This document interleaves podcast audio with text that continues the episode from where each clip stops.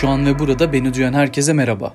Bugün konumuz iyilik yapmak. Hep yaptığımız gibi, Ozan'la yolda da hep gerçekleştirdiğimiz gibi konu direkt olarak benim hayatımda yaşadığım bir deneyimden geliyor. Ve yine her zaman yaptığımız gibi biz bu konuyu, bu kavramı, bu bakış açısını alıp bambaşka bir yere getireceğiz. Hazırsanız başlayalım. Her şeyden önce biraz olaydan bahsetmek istiyorum. Olay iş ortamında geçiyor. Yapılan işe dair bir fikir belirtirken yapılan işi daha ileriye götürülmesini, daha sağlıklı, daha verimli olması niyetiyle hareket ederken bir kişiye bir şeyler söyledim. Kendi bilgilerimi, kendi deneyimlerimi, kendi bakış açımı aktardım. Yani kısacası aslında baktığınız zaman tavsiyelerde bulundum. Ama elbette bu tavsiyeler karşıdan istenmediği için ben söylediğimde daha farklı bir bakış açısıyla cevap verildi. Şimdi bu durumun karşıdaki etkisi elbette farklı oldu. Çünkü öyle bir talep yoktu. Ben o talebe karşı bir arz sundum. Ortaya bir şey koydum. Şunları şunları yaparsan şöyle şöyle daha iyi olabilir, daha güzel olabilir, daha etkili olabilir diye bir görüş koydum. Ortaya koyduğum bu görüşlerin, bu bakış açısının, bu niyetlerin karşıdaki etkisi elbette bendekiyle aynı olmadı. Çünkü demin söylediğim gibi oradan öyle bir istek yoktu, öyle bir talep gelmemişti. E haliyle öyle bir talep gelmeyince de ortaya koyduğum bu şeyin anlamsızlaşması, değersizleşmesi gibi bir his belirdi içimde. Burada ilk olarak kendimi hatırlattığım şey Mevlana'nın çok sevdiğim sözü. Anlamayana anlatamaz. Benim bildiğim senin anladığın kadardır. Eğer karşımızdaki insan konuştuğumuz kimse bizim bakış açımızla aynı şekilde bakmıyorsa ya da bize bir soru yöneltmiyorsa biz ona ekstradan fazladan onun talep etmediği şeyi ortaya koyuyorsak bunu anlamaması gayet doğal bir durum. Öte yandan da biz şuna alışmış durumdayız ne yazık ki. Her şeyin bir karşılığı olduğunu düşünüyoruz. Elbette her şeyin bir dengesel olarak karşılığı var ama benim bu noktada ortaya koyduğum şeyin bendeki dengesel karşılığı benim içsel dünyamla alakalıydı. Karşı taraftan herhangi bir şekilde bir şey beklediğim için değildi. Ondan herhangi bir şekilde bir şey görmek istediğim için değildi. Sadece iş içerisinde gördüğüm sıkıntıları dile getirdim. Aslında bunlar da sıkıntı değildi. Daha iyi olmasını istediğim için dile getirdim ve elbette karşıdan da farklı bir tepki aldım. Karşılıksız bir şey yapmak günümüz insanı için gerçekten zor bir durum aslında. Çünkü her taraftan yönlendirici bir şey var. Aile yaptığın şeyin kıymetini bil diyor. Okul yaptığın şeyin kıymetini bil diyor. Sosyal medya yaptığın şeyin kıymetini bil diyor. Kıymet bilmeyi farklı değerlerle ölçüyor. Aile farklı şekilde ölçüyor, okul farklı şekilde ölçüyor, sosyal medya farklı şekilde ölçüyor.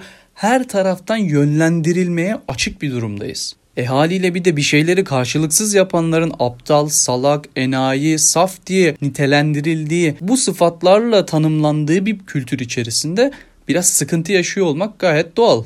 Aslına bakarsanız bu biraz bir sıkıntı değil, bayağı bir sıkıntı. Çünkü birçok noktada bir şeylerin karşılığı olmadığını düşündüğü için insanlar birçok şeyi yapmamayı seçiyorlar benim herhangi birisinin hayatında herhangi bir şeyi değiştirmek için ona verdiğim tavsiyelerin karşılığında bir şey görmeyi beklemem ona tavsiye vermemem durumuna getiriyor. Ancak bu bende böyle çalışmıyor.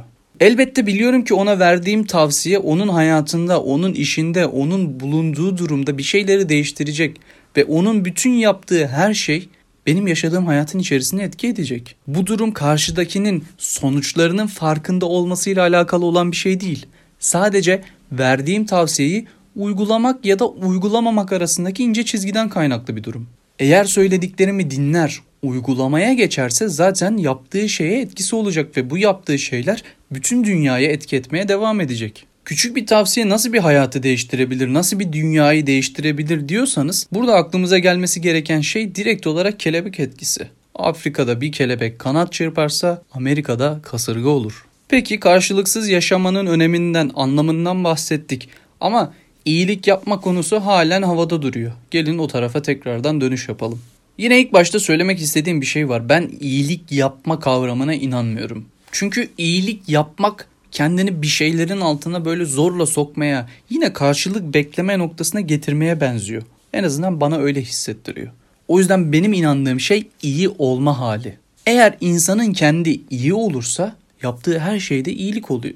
Ve herhangi bir durumda herhangi bir şekilde iyilik yapmak zorunda hissetmiyorsun kendini. Sen iyi olduktan sonra, iyiliği seçtikten, iyi olma halini devam ettirdikten sonra zaten yaptığın her şey iyilik olarak karşı tarafta yankı bulmaya devam ediyor.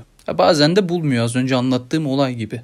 Ama bunun farklı sebepleri var. Birisini karşılıksız olarak sevdiğimiz zaman o insan hayatında hiç sevgiyle tanışmadıysa burada bocalaması normal. Aynı şey iyilik için de geçerli. Birisi karşılıksız olarak birisine hiç iyilik yapmadıysa ona karşılıksız olarak iyilik yaptığımız zaman yine bocalaması normal. Bir yandan da küçük bir ipucu vermek istiyorum. Çok ince bir nokta aslında. Biraz böyle hinlik cinlik gibi ama gerçekten her zaman çalışan bir düzen. Arz talep dengesine de dikkat etmek gerekiyor. Nasıl ki altın, elmas gibi değerli madenler az bulunduğu için insanın algısıyla beraber değerli oluyorsa işte burada da bu dengeyi düşünmemiz gerekiyor. Altın ya da elmas doğada olduğu yerde olmaya devam ediyor. Tıpkı bizim iyi olma halimiz gibi, biz gibi, iyiliklerimiz gibi. Orada duruyor.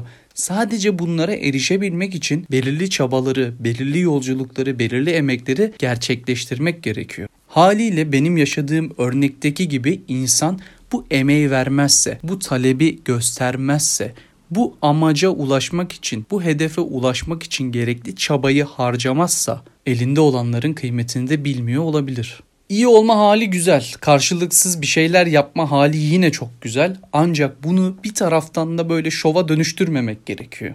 Şimdi belki içinizde diyenler olabilir. Ozan sen de yaptıklarını şova dönüştürmüyor musun? Belki biraz evet dönüştürüyor olabilirim ama yine yaptığım şey başka bir şey. Burada odaklanmamız gereken benim yaptığım iyilikler değil, benim burada aktarmak istediğim farkındalık. Çünkü birçok noktada insanlar bir şeyleri yapıyorlar. Herkes birilerinin hayatına dokunuyor ama biz şov yapmayı çok seviyoruz. Zaten birçok noktada hepimiz birilerinin hayatına dokunuyoruz, bir şeyler yapıyoruz. Ancak bunu fazlasıyla böyle gösterişe dönüştürmenin bir anlamı yok.